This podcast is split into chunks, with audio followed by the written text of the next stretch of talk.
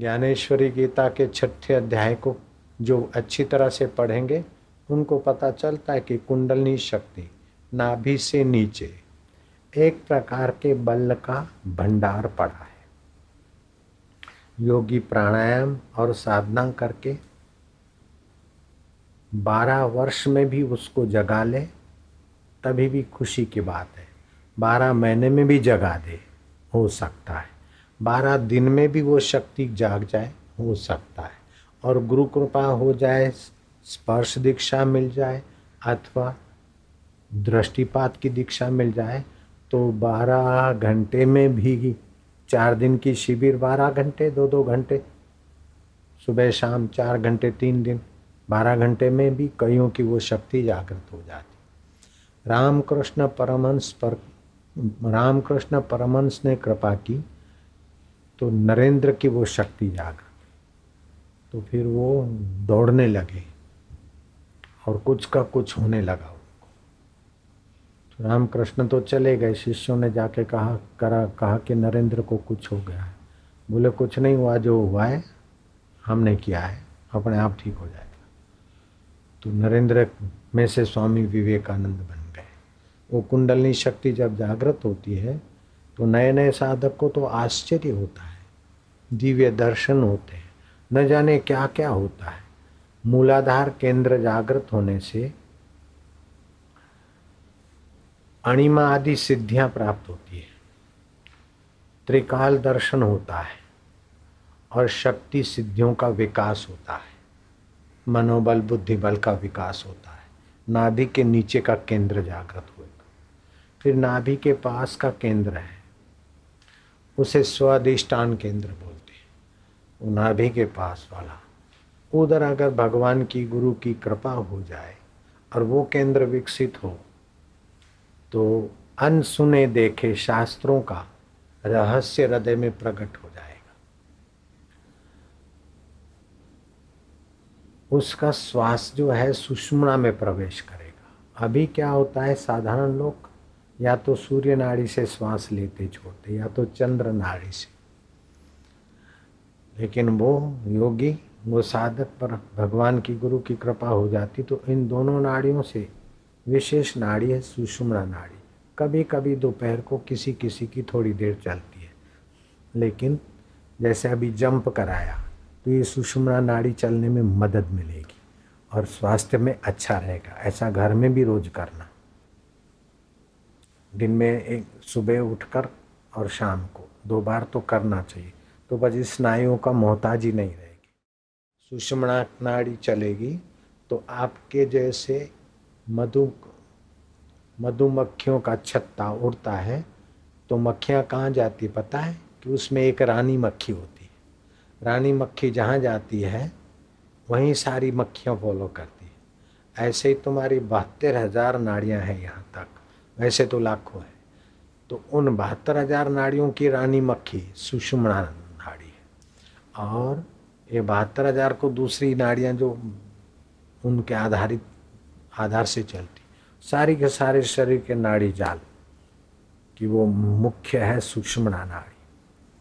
तो दस अरब जो न्यूरॉन्स हैं, वो भी सुषुम्ना नाड़ी से पुष्ट होते हैं। तो स्वादिष्टान केंद्र जागृत होने से साधक के प्राण फिर चलेंगे तो साधारण आदमी की ना ही श्वास लेगा, छोड़ेगा। लेकिन उसका श्वास केवल सूर्य नाड़ी से नहीं चलेगा, केवल चंद्र से नहीं चलेगा, सूक्ष्म नाड़ी से श्वास चलने लगेगा। तो साधना के समय तो उसको लाभ हुआ, लेकिन चलते फिरते भी उसके श्वासोश्वास अंदर काम करने लग जाएँगे। तो पहले जितना संसार की बात सुनकर दुख हो जाता था, दुख की बात। सुख की बात सुनकर बाछे खिल जाती थी। उतना फिर नहीं होगा। वो पुष्ट हो गया। जैसे तुम छोटे थे ना तो चवन्नी के चॉकलेट, लॉलीपॉप से तुम इतने राज़ी हो जाते। और दो चार आने के खिलौने छीन लिए तो तुम बहुत नाराज़ हो जाते। मानो पूरा गढ़वाल कुछ भी माना नहीं रखता। चार आठ आने की चीज़ बच्चे की छीन लिया। गढ़वाल के बच्चे की, बच्ची की चार आठ आने की चीज़ छीन लिया। तो उस समय उनके लिए गढ़वाल कुछ नहीं, वो खिलौना अच्छा है। लेकिन अभी अभी तो कोई बात नहीं। तो जैसे अभी चार आठ आना कोई माना नहीं रखता। ऐसे ही साधन करने के बाद ये संसार की उपलब्धियाँ, शादी और प्राइम मिनिस्टर पद भी चार आठ आने की चीज़ जैसा लगेगा। वो आपको, मैं प्राइम मिनिस्टर बन जाऊँ, ये इच्छा नहीं होगी। दूसरे को बनाने का सामर्थ्य होते हुए आप बनने की इच्छा नहीं होगी। ऐसे भी कई योगी हैं, ऐसे भी महापुरुष हैं। दूसरे को करोड़पति बनाने का शक्ति होने पर भी अपने इच्छा नहीं रहेगी। तो ये हिंदू धर्म में जो योग विद्या है, हिंदू धर्म में जो आत्मविद्या है, हिंदू धर्म में जो आदमी के विकास के भंडार भरे हैं, वो दुनिया के किसी रिलीजियस में नहीं, किसी मज़हब में नहीं वो अपने अपने ढंग पे थोड़ा बहुत हिंदू धर्म से लिया, बाकी अपना थोड़ा लेबल वेबल लगा गए थोड़ा चला रहे, बाकी ये वैदिक धर्म में सारे रहस्य भरे हैं। राम जी ने हनुमान जी को कहा कि सीता की खोज करके एक महीने में वापस आना है। अब खोजते खोजते एक महीना तो होने को है, बड़े चिंतित थे। भूख और प्यास ने घेर लिया था। तो ऊँचे किसी पेड़ पे चढ़कर हनुमान जी ने हाथ का छजिया बनाकर दूर दूर नज़र दे ली। हनुमान जी देखे तो यहाँ से गढ़वाल दिख जाए, नैनीताल दिख जाए तो देखा यहाँ सन्नाटे में कहीं पानी नहीं। फिर दूर दूर नज़र डाली कि पक्षियों की आन जान है और कुछ वृक्ष हैं। जब पक्षी और वृक्ष हैं तो पानी होगा। तो वहाँ हनुमान गए। हनुमान गए तो देखा सन्नाटा और एक शांत आश्रम, कोई व्यक्ति दिखता नहीं। तो खोजते खोजते देखा कि एक कन्या बैठी है ध्यान में। उसका नाम था स्वयं प्रभा। लिख पढ़ के एमए की डिग्री पा लिया, प्रभा बना ली। ये तो रटा रटाया है। स्व की प्रभा, आत्मा का औज स्वयं प्रभा ने हनुमान जी को देखते ही कहा कि अच्छा तुम राम दूत हनुमान जी हो ना? तो हनुमान जी दंग रह गए।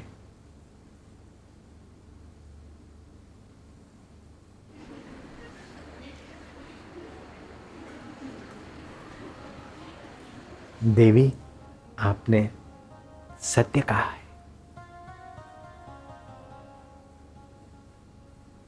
तो क्या सीता जी को खोजते खोजते भूख प्यास से तुम व्यग्र हो गए तभी देर आए हो? देवी आप त्रिकालज्ञ हैं। आप सब कुछ जानती हैं। अच्छा हनुमान जी जाओ फल खा लो। जो चले चले आए खून गर्म है ना तो तुरंत पानी नहीं पिया जाता। तो स्वयं प्रभा ने कहा जाओ पहले फल खाओ। और फिर फलानी जगह पर झरना है, पानी पियो, बाद में आ जाओ।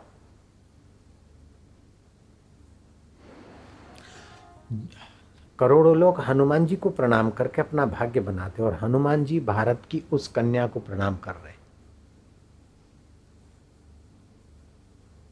तो कन्याओं में कितनी शक्ति छुपी है? बच्चों में कितनी शक्ति छुपी है? रामी रामदास आठ साल के और भगवान के दर्शन करने में सफल हो गए। ध्रुव पाँच साल के और भगवान के दर्शन करने में सफल हो गए।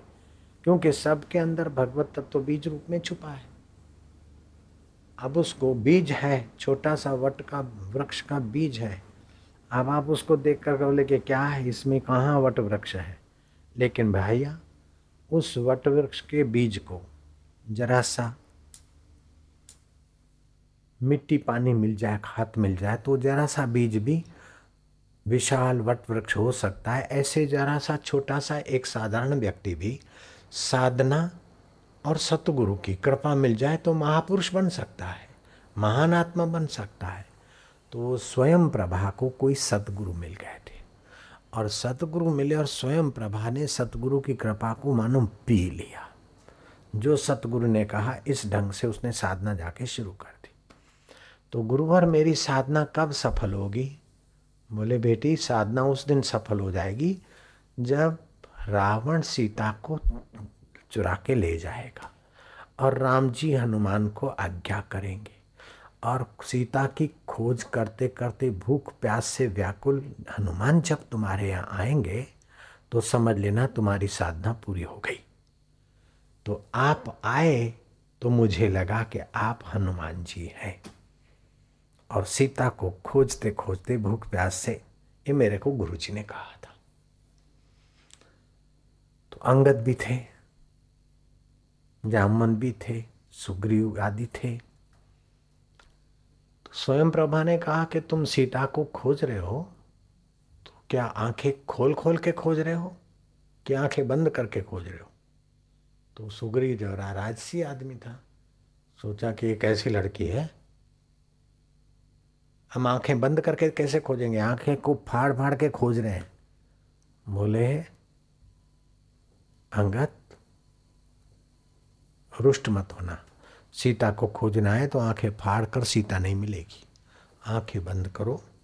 सीता माना राम की अर्धांगनी। राम माना ब्रह्म और सीता माना ब्रह्म विद्या तो ब्रह्म विद्या में जैसे योगी ध्यान करते और अंदर जाते, ऐसे सीता को खोजो। मैं खोज के बताती हूँ।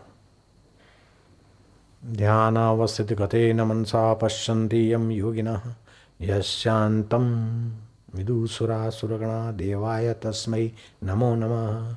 जिस परमेश्वर के ध्यान में देवता ब्रह्मा जी सुर आदि शांत होते हैं और सब कुछ पाते, उसी परमात्मा में वो शांत हो गए। और क्षण भर में कहा कि, सीता को इधर उधर क्यों खोजते हो? वो तो समुद्र पार अशोक वाटिका में है। जहाँ शोक का प्रभाव न पड़े, ऐसी अशोक वाटिका।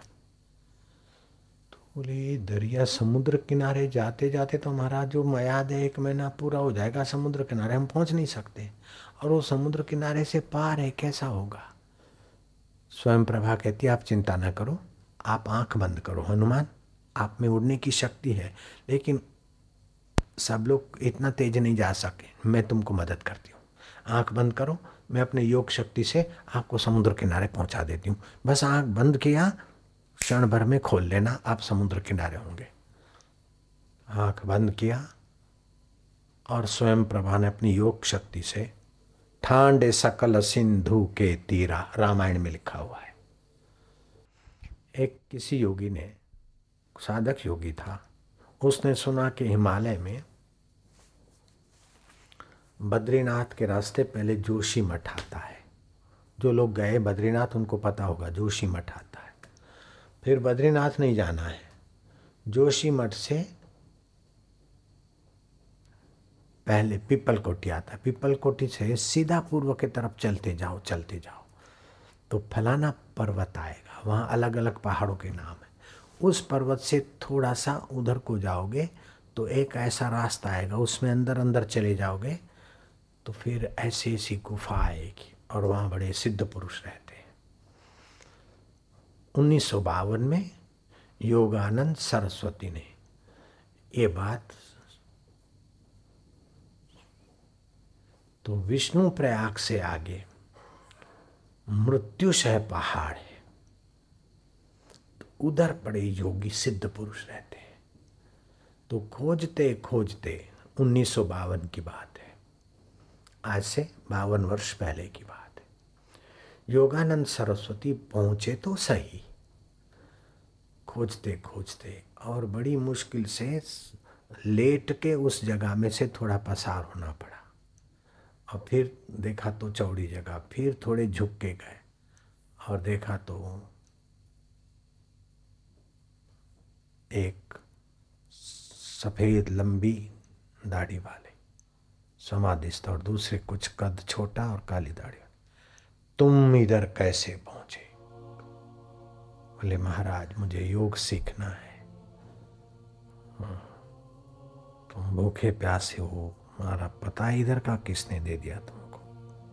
अच्छा तो वहाँ झरना है। जल पियो लेकिन खाने का वहाँ तुमको जो प्रिय है वो वस्तु पड़ी है, जाओ।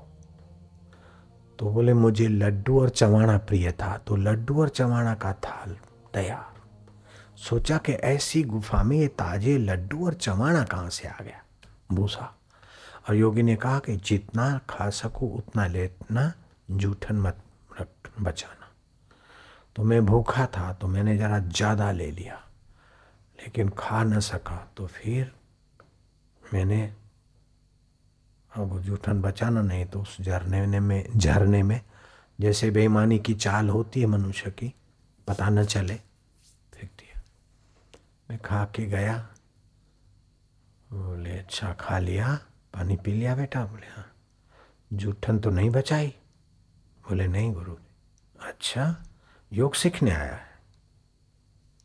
आँखें बंद करो। मैं चला था ऋषिकेश। और आँखें बंद किया तो आँखें खोली तो ऋषिकेश में पड़ा हूँ। फिर वो पर्वत खोदते खोदते मैं थक गया, आज तक वो जगह नहीं मिली। ये 1922 की घटना है। जूनागढ़ में गिरनार है। वो तो फिर अभी कुछ वर्ष पहले की बात है। सुना है कि गिरनार में भी कोई ऐसे गुप्त योगी रहते हैं। लोग घूम के आते पावड़ियाँ चढ़ के आते लेकिन कुछ अदृश्य योगी जहाँ रहते हैं, वहाँ कोई पहुँचता नहीं। मैं जाऊँगा, ऐसा किसी संत ने ठान लिया। उन्नीस तारीख। सोचा कि मुझे कोई ऐसे संत मिले मिले इस भावना से तड़प से गए। तो गिरनार की आधी पावड़ियाँ चढ़ा और कुछ थोड़ी पगडंडी थी। तो किसी संत ने बुलाया कि इधर आओ। मैं गया। बोले, जोगियों का दर्शन करना है। अच्छा चलो मेरे पीछे पीछे आओ। गए तो एक बड़ी चट्टान हटाई और वहाँ गए तो ये दुनिया का कोई पता ही नहीं, कुछ अलग सी दुनिया। अलग से वृक्ष ये, वो सब, हम तो ताजुब हो गए। और हमको कुछ संत दिखे। फिर समय कैसे गया, कितना गया, पता नहीं चला। जब मुझे वो बाहर जहाँ से लेने को आए थे, वहाँ छोड़ दिया तो कुछ स्कूल के बच्चे ऊपर जा रहे थे। तो के किसी ने पूछा कि आज कई तारीख છે તો દૂસરે ને કહા કે તને ખબર છે ને એકવીસ તારીખ છે મેં કહ્યા नहीं आज ઓગણીસ તારીખ અને शनिवार तो छोकरे हंसने लगे कि आज इक्कीस तारीख और सोमवार है महाराज आप क्या बोलते बोले नहीं मैं तो शनिवार को ऊपर सुबह चढ़ा था और अभी थोड़ा घूम के किसी योगी के साथ आया हूँ बाद में पता चला कि मेरा तो सवा दिन गुजर गया तो वहाँ का देश काल अलग होता है। ऐसी ऐसी भी सृष्टियाँ हैं। तो ये सारे रहस्यों का खजाना तुम्हारे अंदर भरा है। यथा पिंडे तथा ब्रह्मांडे। जितना पढ़ाई में एमए में अथवा बीए में अथवा एसएससी में सिर खपाया और सर्टिफिकेट मिला, हमने तो इतना सिर नहीं खपाया। सात साल गुरु के कहने में थोड़ी थोड़ी साधना दो दो घंटे करते थे बस। बाकी चिंतन विंतन एक दिन, एक बार चालीस दिन लगातार कमरे में बंद हो गए। और उससे जो रहस्य मिले तो वो तो अभी तक खुटता नहीं। तो अंदर का खजाना, ये रहस्य प्रकट होते हैं, रोगों से मुक्ति होती है स्वादिष्टान केंद्र विकसित होने से। फिर तीसरा केंद्र है, मणिपुर केंद्र है। पाताल लोक की रहस्यों को जान सकते हैं। उसे बोलते पाताल सिद्धि। सर्व दुख नाशिनी, सर्व दुख निवृत्ति वाली शक्ति जागृत होती है। सारे मनोरथ आपके फलित हो जाते हैं, आपके आशीर्वाद से दूसरे लोगों के मनोरथ भी फलने में मदद मिल जाती है। तो ये योग साधना के सात केंद्र हैं। एक एक केंद्र का ढेर सामर्थ्य छुपा है। लेकिन उसमें रुचि जिसकी और लगातार साधन करे, जैसे भोजन लगातार बनाया जाता है। ऐसा नहीं थोड़ी देर चूल्हे पे रखा, दो मिनट, फिर उतार दिया, फिर दो मिनट रखा, फिर एक घंटा उतार दिया, फिर पाँच मिनट रखा और फिर चार दिन पतीली उतार दी तो कुछ नहीं बनेगा। ऐसे अपन साधना थोड़ी सी करते, फिर साधना के विपरीत असाधन ज़्यादा कर लेते। कान में, पान में, मिलने में मिलने में। तो जो महत्व साधना को देना चाहिए अपनी शक्तियाँ जगाने को जो इम्पोर्टेंस देना चाहिए, महत्व देना चाहिए, वो नहीं देते इसलिए धार्मिक लोग करोड़ों मिलेंगे, लेकिन धर्म के खजाने को पाने वाले करोड़ों लोग नहीं मिलेंगे। क्योंकि साधना में सातत्य नहीं है। तो हम लोगों को, आप बापूजी बापूजी बोलते, जैसे तुम कथा सुनते थे, ऐसे हम ही तो कथा सुन सुन के तो हमको रंग लग गया विशेष कि चलो भाई, अपने को साधना करना है, पाना है। तो साधना किया और पाया भी। तो जब हम साधना करके पा सकते तो तुम क्यों नहीं पा सकते? हमको भगवान का खजाना मिल सकता है तो आपको क्यों नहीं मिल सकता है? बोले, हमको भी मिला है, लेकिन आपको मिला है, उतने में रुको नहीं, और भी है। हमने कर ली शादी, चलो, भाइया खुश हो गए, फिर क्या? ये देखा कि ये तो खुश हो इनकी थोड़ी देर की खुशी के लिए हमारा तो सर्वनाश हो रहा है। हम तो छलांग मार के चल दिए। बोले, पत्नी रोएगी, उसका बाप रोएगा। अब भाई खुश हुआ, माँ खुश हुई। हम हम जाएँगे तो पत्नी रोएगी, माँ रोएगी, भाई रोएगा, पत्नी का बाप रोएगा, पत्नी की माँ रोएगी, पत्नी का भाई रोएगा, पत्नी की भाभी रोएगी। अब उनके रोने को देखो तो मत जाओ, नहीं तो फिर आप अपने रहो, अपन रहे तो क्या वो रोना बंद होगा? वो तो चौरासी लाख जन्मों में रोते रहेंगे, अपने को जो करना है कर डालो भाई। तो हम तो छलांग मार के चले गए, अब उनको रोना हो, चाहे हंसना उनकी मर्ज़ी। ठेका लिया है क्या? अरे वो रोएगा वो रोएगा वो रोएगा, मेरी माँ दुखी है, मैं कैसे जाऊँ घर छोड़कर? माँ रोती थी? मेरा भाई रोता था, पत्नी रोती थी। माँ रोती थी अभी वो महँगी बा माता की समाधि पूजी जाती। एक बार आप ऊपर उठते हो तो आपके साथ जो भी जुड़े हैं कुटुंबी, उनका सबका प्रोग्रेस हो जाता है। सबका भला हो जाता है। मैं अपने लिए नहीं चाहता हूँ, मेरी माँ के लिए चाहता हूँ। हाँ तो माँ के लिए चाहो, भाई के लिए चाहो, अपना ईश्वर को पाओ तो सबके लिए, जिसके लिए चाहते हो, उनका भी भला होगा। जिनके लिए नहीं चाहते हो, उनका भी तुम्हारे दर्शन से भला होगा। तुम इतने महान हो सकते हो।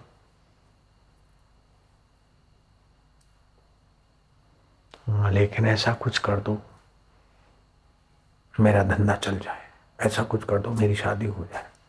तो धंधे कितने लोगों के चल रहे शादियाँ कितने लोगों की हो गई? क्या मिल गया? नहीं, हमारा टेंशन खत्म हो जाए। ये टेंशन खत्म हुआ तो दूसरा टेंशन आएगा। सासू टेंशन करेगी, पति टेंशन करेगा, फिर गर्भवती होगी तो वो टेंशन करेगा। भूं भूं वो टेंशन करेगा, फिर उसकी नाक से लिंक निकलेगी, वो टेंशन करेगी। फिर उसको दांत आए बुड़ बुड़, वो करेगा। बाप हुए तो फिर पत्नी बोलेगी, अब मायके चलो। ये बच्चे का जरा बुखार आ गया, आम चालो आम चालो। सारी जिंदगियाँ इसी में खप जाएगी। करनो सो, करनो थो सो ना कियो पड़ो मोह के फंद। जो करने के लिए मनुष्य जन्म मिला है, ईश्वर प्राप्ति, वो तो नहीं किया। करनू हतो सो ना कियो पड़ो मोह के फंद। कह नानक समय रम गयो, अब क्या रोवत अंध बुढ़ापा हो गया। आए, जरा उठा दीजिए। कहाँ गया जुगलू? में तो खाना हजम नहीं होता है, दांत भी है। नाक टेढ़ी हो गई, आँखें अंदर चली गई। आप कोई पूछता ही नहीं। जब जवानी थी, कुछ कर सकते थे तो नहीं किया। बुढ़ा बुढ़ी हो गई, बुढ़ा हो गया, आप कोई पूछता ही नहीं। आप कर रोगे तो क्या होगा? सारे बुढ़ी बुढ़े रोते बेचारे। अभी मम्मी का टेंशन है, फिर तुम मम्मी बनोगे, तुम बेटियों का टेंशन होगा, तुम्हारी बेटियों की शादी नहीं होगी तो टेंशन कहाँ जाएगा? बेटे होंगे और वहाँ लोफर हो जाएँगे तो टेंशन होगा। मैं शादी कर लूँ, मेरे बेटे हो जाए, लोफर हो जाएगा तो टेंशन आज्ञा नहीं मानेगा तो टेंशन बेटी हो गई और उसके विवाह नहीं होता तो टेंशन विवाह हो गया और पति पत्नी झगड़ते तो टेंशन ईश्वर प्राप्ति के सिवा टेंशनों की जड़ कटती ही नहीं है भांजे। समझ लिया भांजी? ईश्वर प्राप्ति के सिवाय मुसीबत की जड़ कभी नहीं कटती। एक पत्ता तोड़ दें टेंशन गया, लेकिन दूसरे कई पत्ते पैदा हो रहे हैं, जड़ को काटो। टेंशन के पत्ते बनाने वाली जड़ जो है न अज्ञान, अपने और ईश्वर के बीच में जो अज्ञान है, उसकी जड़ को काटो और ईश्वर को प्रकट करो। तब दुख मिटेगा, भांजी। बाकी दुख मिटाने का दूसरा कोई उपाय नहीं है। निहत्ता कृष्ण पूरी सेना को, भारे है भांजे। नियथा कृष्ण पूरी सेना को भारी है, भोंजे।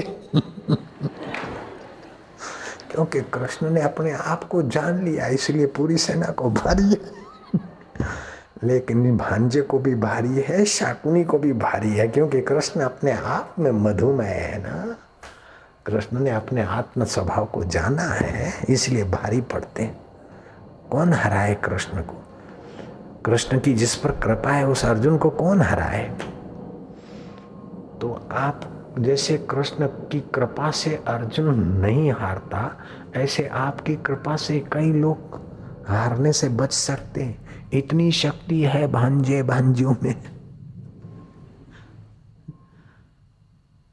लेकिन क्या है कि जैसे मुखी मुखी का लड़का था, एक गाँव का मुखी था, सरपंच को मुखी बोलते। पहाड़ों में तो प्रधान बोलते हैं छोटे छोटे गाँव का सरपंच होता, उसको प्रधान बोलते। हैं और पहाड़ी इलाकों में जो प्रधान होते ना, उनको मस्का मारने वाले क्या बोलते? कह रहे, भाई, प्रधानमंत्री को तो हमने नहीं देखा। आप तो हमारे प्रधान नहीं, प्रधानमंत्री हो। बस एक दो सिगरेट का पॉकेट दे दो और वो प्रधानमंत्री हवा में उड़ेगा। दो सौ झोंपड़े का गाँव का डेढ़ सौ मकानों का। प्रधान अपने को, मैं कोई चीज़ तो ऐसा कोई मुखिया का लड़का था, प्रधान का बेटा था। अब कुमाऊ का होगा कि गढ़वाल का होगा कि कहीं का भी होगा, लेकिन वो प्रधान का बेटा था, मुखिया का बेटा। वो बचपन में शादी का जमाना था। तो छोटी सी दुल्हन और छोटा सा दूल्हा, ब्राह्मण मंगलम, भगवानम मंगलम गणध्वजा मंगलम पुंडरीकाक्षाय सर्व मंगलाय तनु हरिवर कन्या ये सब कर रहे इतने में बाहर डुगडुगी बजी, वो बंदरियाँ नचाने वाले की। तो जो प्रधान का बेटा था ना, मुखी का बेटा, वो उठ के दौड़ा।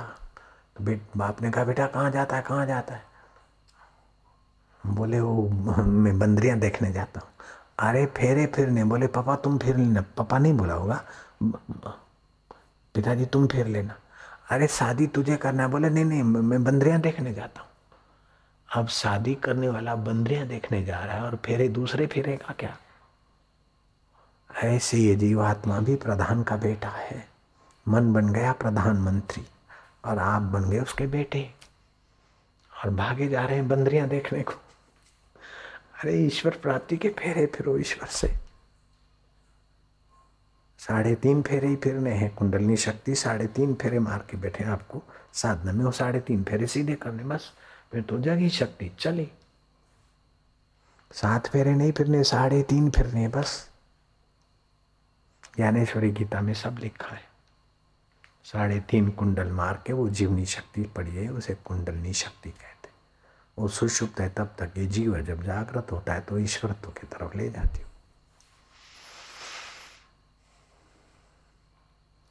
लहसुन, प्याज, शराब, मांस। इनसे बचे और ये साधना करें।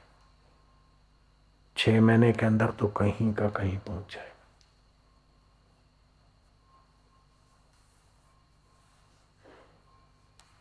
कानपुर में आज से पैंतीस साल पहले कानपुर आर्यनगर आर्यनगर है ना? कानपुर में आर्यनगर है। वहाँ बड़ा मैदान था। वहाँ संत सम्मेलन हुआ था। पैंतीस साल पहले आज से। उन्नीस सौ उनहत्तर सत्तर के आसपास। तो हमारे गुरुजी नैनीताल थे, मेरे को भेज दिया। तो हम गए तो बोले, फलाने फलाने महामंडलेश्वर सर्वदर्शनाचार्य, वेदांताचार्य प्रवचन करेंगे। फिर बोले, ये फलाने फलाने स्वामी, एम ए स्वामी प्रवचन करेंगे। डॉक्टर जगदीश्वरानंद महाराज प्रवचन करेंगे। तो ये जो भी साधु का नाम आता तो आगे पीछे लंबे पर लंबे टाइटल होते थे। और मेरे लिए बोले, महाराज, आपका कोई, मैं क्या बस लीला शाह बापू का तो ये आशाराम महाराज लीला शाह बापू के शिष्य प्रवचन करेंगे? तो कानपुर में संत सम्मेलन में अपना नाम खाली इतना है, मैं क्या ये अपने भी थोड़ा डिग्री ले लो? थोड़े टाइटल ले लो? तो मैं वो कानपुर का सम्मेलन पूरा करके ऋषिकेश चला गया। शिवानंद डिवाइन लाइफ वालों के आश्रम के नीचे राघवानंद थे आचार्य। दर्शन महाविद्यालय अभी भी है। मैं उसमें भर्ती हो गया। और आचार्य की परीक्षा देने के लिए तीसरी में से सीधा आचार्य की परीक्षा देनी थी मुझे। वेदांताचार्य बनना था।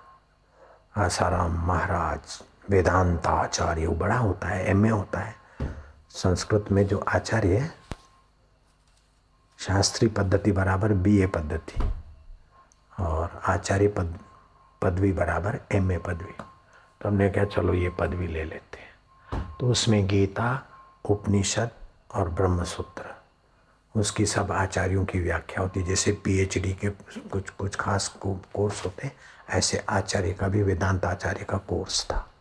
तो मैं उसमें प्रविष्ट हुआ। एक दिन पढ़ा, दूसरे दिन, तीसरे दिन तो भाई ये फलाने दर्शनाचार्य ने ये कहा है, फलाने ने ये कहा। तो गीता के छठे अध्याय पर जब व्याख्या कर रहे तो आचार्य ने बोला तो इतने में एक साधु आए, मैं गंगा किनारे स्नान करने गया। तो मेरे सामने देखा और वो साधु हंस पड़े। मेरे को बोला, स्वामी जी कहाँ से आए? मैं क्या, ऐसे तो नैनीताल से, लेकिन अभी कानपुर का सम्मेलन में से सीधा यहाँ आया हूँ। अभी जरा आचार्य की पदवी लेने के भावना तो मेरे सामने देखा और बहुत हंसे। बोले, आपको पदवी लेना बाकी है? मैं क्या, नहीं, बाकी तो नहीं है। और मैं भी खूब हंसा, वो भी खूब हंसे। उसकी आँखों में तेज था। फिर हम रोज मिलते थे गंगा किनारे थोड़ी बहुत। तो बोले, अभी आपकी पढ़ाई चालू है? मैं क्या हाँ। तब तक आठ दिन हो गए थे। बोले, अभी तक पढ़ रहे हो? मैं क्या जरा सर्टिफिकेट के लिए। बोले अच्छा। तो दूसरे दिन गीता के छठे अध्याय पर व्याख्या हुई।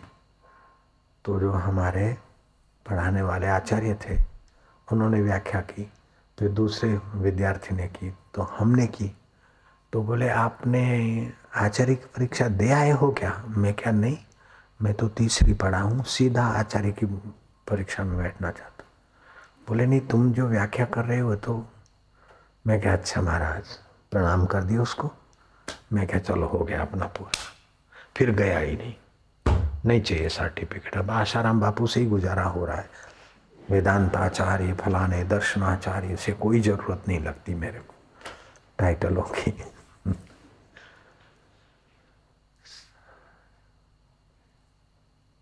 सर्वम अधितम तेना। तेना सर्वम अनुष्ठितम ये न आशा पृथक कृत्वा नैराशा अवलंबितम उसने सर्व अध्ययन कर लिया, उसने सब अनुष्ठान और पठन कर लिया, जिसने संसार से सुख लेने की आशा छोड़कर, संसारी सुख से निराश होकर भगवान के सुख में लग गया, उसने सब पढ़ लिया। ये ही तो उपदेश हम पढ़ते थे संस्कृत में, घर में थे तब। तो इसका श्लोक मुझे जच गया तो वो परीक्षा देने के बदले मैं जाके किसी साधु की समाधि पे बैठ गया। परीक्षा के दिन थे संस्कृत के तो फिर ये श्लोक आ गया तो वो परीक्षा छोड़ के। फिर ये आचार्य की परीक्षा देने का हुआ तो फिर वो साधु मिल गया और ये गीता के छठे अध्याय की व्याख्या हमारी व्याख्या ऐसी हुई कि वो सब बोले, आप तो आचार्य करके आए। मैं क्या अच्छी बात है, हो गए अपना आचार्य करके ही आए यहाँ करशन भाई रहते थे, वो पीएचडी कर रहे थे।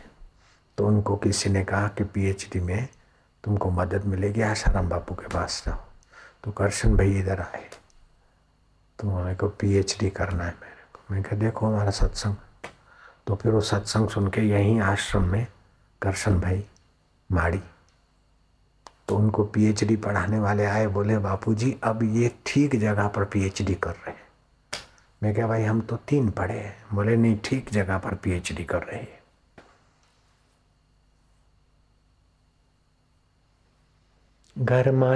काशी ने, घर ને ઘરમાં घर ઘરમાં छे ગોકુળિયું ગામ રે मारे, नथी जाऊँ नथी जाऊँ तीरथ धाम रे तीर्थी कुरवंती तीर्थाणी आप जहाँ रहे, वो जगह तीर्थ बन सकती है। इधर शराबियों के अड्डे थे चालीस चालीस भट्टियाँ चलती थी यहाँ नदी में।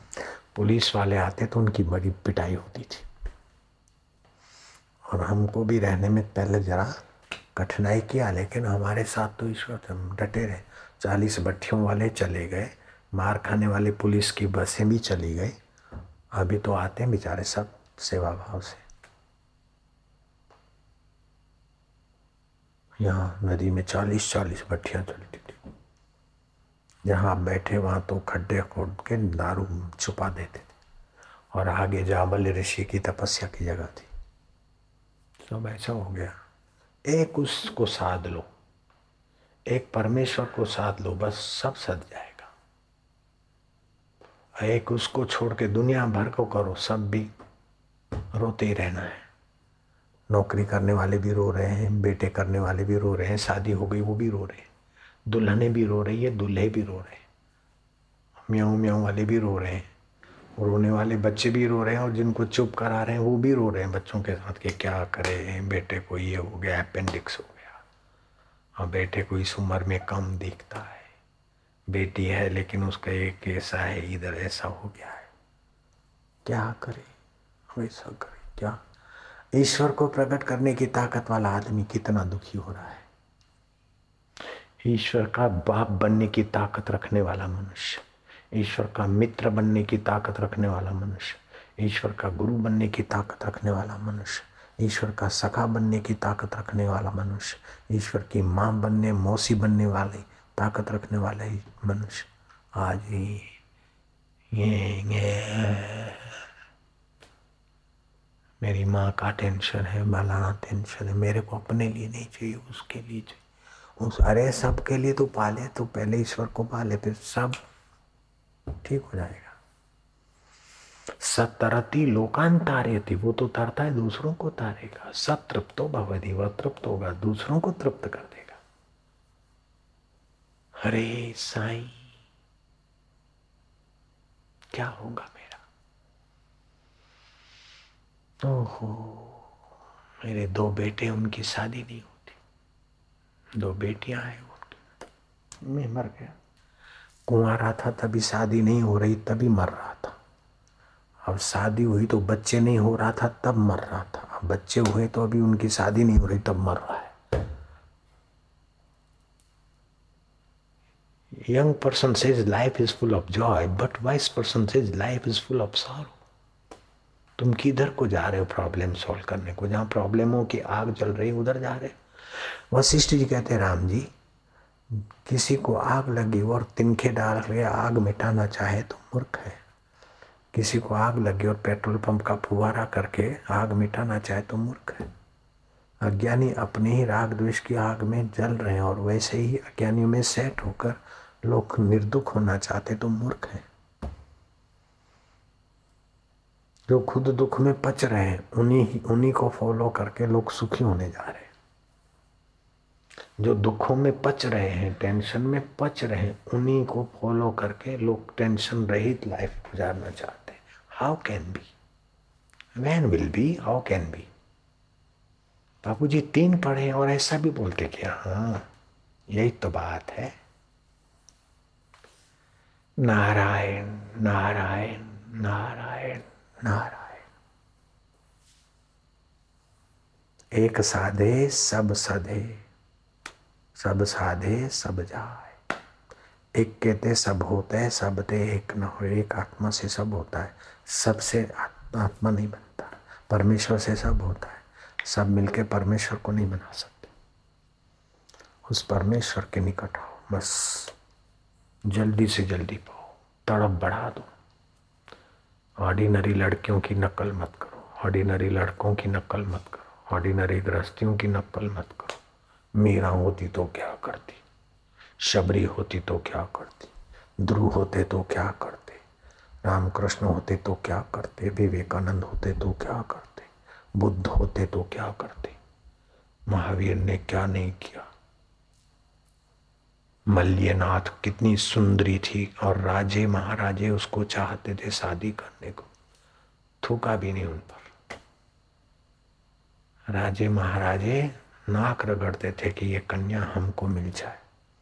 कन्या ने कहा, नहीं, मैं भोगियों की भोग्या नहीं बनूँगी। भोगी राजा मुझे भोग के बुढ़ी बना दे और मैं मर जाऊँ, दो चार बच्चे करके ऐसी ज़िंदगी नहीं जीऊँगी। साधना में लगी तो वो भगवान मल्यनाथ बन गई, कन्या। जैन धर्म की उन्नीसवीं तीर्थंकर है। मल्यनाथ, भगवान मल्यनाथ, मैं भी बोलता हूँ, हाथ जोड़ के भगवान मल्यनाथ। नहीं तो तो कन्या थी किसी समय तो। लेकिन भगवत ध्यान किया तो भगवान मल्यनाथ। मल्लिका भगवान मल्यनाथ बन गई। जब एक मल्लिका, सुंदरी कन्या और राज्य और राजकुमार उस पर लट्टू हो रहे थे।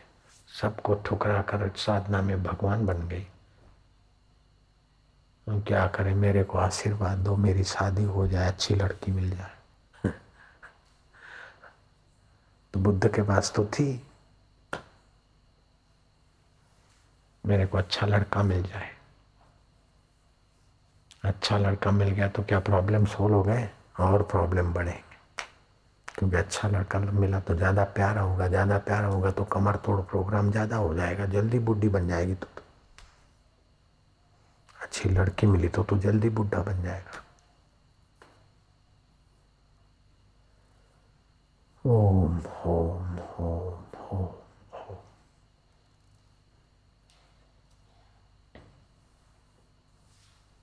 क्या करे? अब तो સત્સંગમાં સમજાય છે નહીં તો માં આંધળી દોડ एक भूला दूजा भूला भूला सब संसार जैसे कुएं में भांग पड़ी जो भी पिए सब नशे में तो माहौल में बेचारों का कसूर नहीं है ऐसे ही माहौल में रहते पढ़ो लिखो शादी करो बच्चे करो और टेंशन में ओके मर जाओ बस टेंशन मिटाते मिटाते टेंशन का शिकार होके मर जाओ अब हम शादी करेंगे तो पिता माता का टेंशन दूर होगा तो, तो पिता माता भी शादी करने से उनका टेंशन उनके माँ बाप का टेंशन दूर हो गया क्या? संसार को फॉलो करने से टेंशन लेस कभी नहीं होगा। ईश्वर को फॉलो करने से टेंशन लेस होगा। क्या ख्याल है? अभी तो समझ में आता है, लेकिन दरवाजे के बाहर जाएँगे, तब दूसरी खोपड़ी हो जाएगी। हम कहाँ मना करते शादी करने। लेकिन एक बार ईश्वर को पालो पहले और शादी हो गई तभी भी संसार में मत गिरो, ईश्वर को पाके फिर। नहीं हुई तो करो ही मत, और हो गई तो ईश्वर को पाने के बाद संसारी बनो।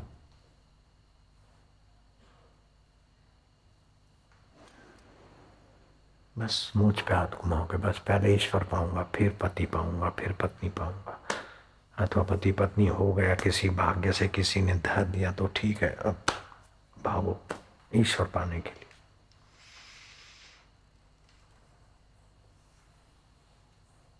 शबरी बिलन के फेरे फिर रहे थे। पंडित ने कहा, सावधान सावधान।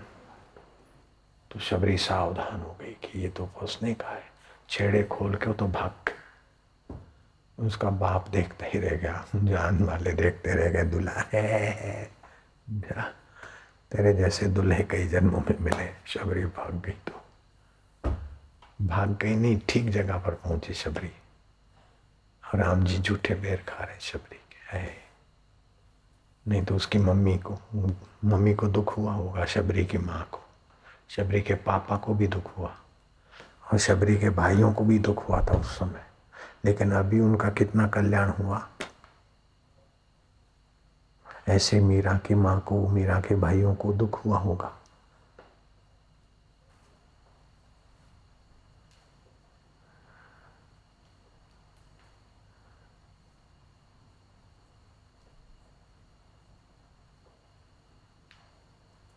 क्या करिए, क्या जोड़िए, थोड़े जीवन काज छोड़ी छोड़ी सब जात है देह गे धनराज कौन किसका साला, कौन किसका ससुर, कौन किसका बाप, कौन किसका। तो चला चली का मेला है जिसने ईश्वर पा लिया, वो जीत गया, बाकी सब मरे, जन्मे मरे। अब कितने मकोड़े हैं, कईयों के साले होंगे, ससुर होंगे, वो पतंगिया है वो भी किसी जन्म में मनुष्य बने होंगे, अब कौन पूछता उनको? कितने कीड़े मकोड़े भी तो कभी मनुष्य बने थे। मम्मी का टेंशन दूर किया होगा पापा का टेंशन दूर किया होगा अभी मकोड़ों का टेंशन कौन दूर करता है oh my God what you think surprise આટલા ડોલર થઈ જાય એટલે નિરાત પણ મેલ તો તો મરી જઈશું ને ખપી જઈશું તો એની રાત ના આવો બે રોટલા ખાવાના पहला ईश्वर प्राप्ति करवानी चाहिए डॉलर की ऐसी तैसी और जो ईश्वर की तरफ़ चलता है ना तो संसार की चीज़ें उसके पास अपने आप आती भागती फिरती थी दुनिया जबकि तलब करते थे हम आपकी ठुकरारी तो वो बेकरार आने को है आप ईश्वर को छोड़कर संसार के पीछे भटकते तो संसार दूर भागता है आप संसार की परवाह छोड़कर ईश्वर के तरफ़ रखते तो संसार तुम्हारे पीछे पीछे पाले हुए कुत्ते की नहीं आता ऐसी बात। लेकिन इतनी बार तो मेरी शादी हो जाए। यार बना है दूल्हा, फूल खिले हैं दिल के, मेरी भी शादी हो जाए, दुआ करो सब मिलके। ये जॉनी वाकर बजाता था। ऐसी पिक्चर में मेरे को ले गया कि ये शादी का मानता नहीं। चलो जरा पिक्चर दिखा के आए। तो ज़बरदस्ती पटा पुटा के वो पिक्चर दिखाने ले गए थे। जॉनी वाकर गाता था। किसी की शादी थी। यार बना है दूल्हा, फूल खिले हैं दिल के, मेरी भी शादी हो जाए, दुआ करो सब मिलके। ऐसा बजाता था। अहमदाबाद में कृष्ण सिनेमा ये बाजू। बधे फेरव्या लोग को तो। दूसरी फ़िल्म में ले गए थे हकीकत। में तो रोता था फ़िल्म में नीचे आँखें में के भगवान, मेरा क्या पाप है कि इधर आया। बलात् ले गए, रोते आए। ये क्या देखना सब? चलचित्र, फ़िल्म। जिससे सारी दुनिया बनी, वो तुम्हारे साथ है। उस परमेश्वर को देखो, परमेश्वर का आनंद लो, परमेश्वर को जानो। ये सब क्या चलचित्र देखना? पहले तो देश की खबर जानने के लिए थोड़ी, समाचार के लिए टीवी खुलवा देता वो भी नहीं देखता। तो टीचा दूर है वो देखो, फिर आगे पीछे का दूसरा भी देखो मरवा दे। ओम ओम ओम ओम ओम ओम ओम ओम, नारायण नारायण नारायण। ओम, कार मंत्र। गायत्री छंद। गायत्री छंद। परमात्मा ऋषि। परमात्मा ऋषि। अंतर्यामी देवता। अंतर्यामी देवता। ईश्वर प्रीति अर्थे। ईश्वर प्रीति अर्थे। जपे विनियोग। जपे विनियोग। खूब प्यार से। ओम ओम हरि ओम ओम प्रभु जी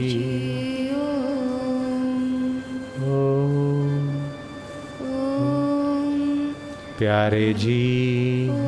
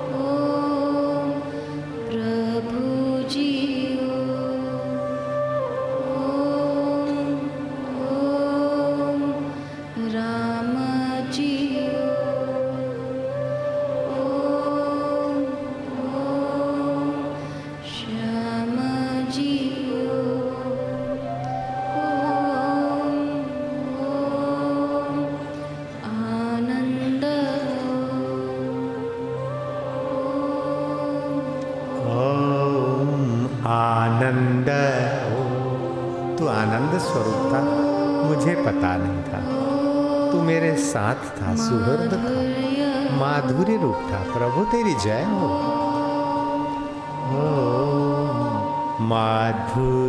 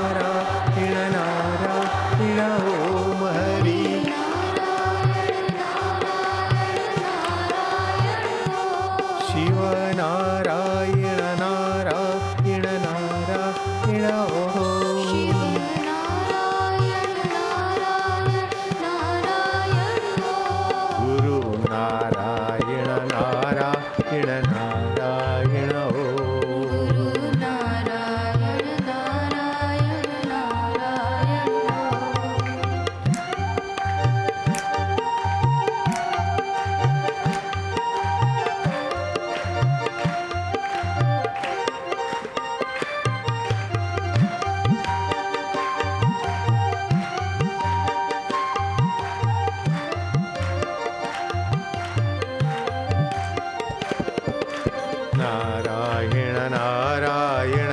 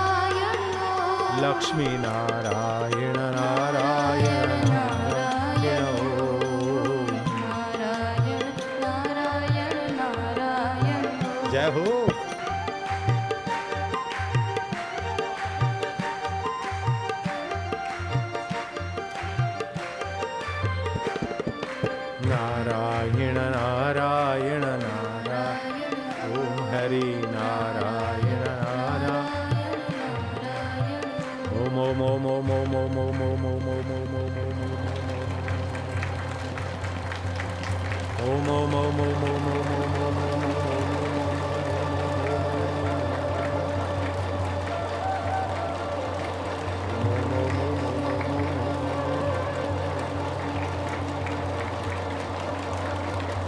Adiós.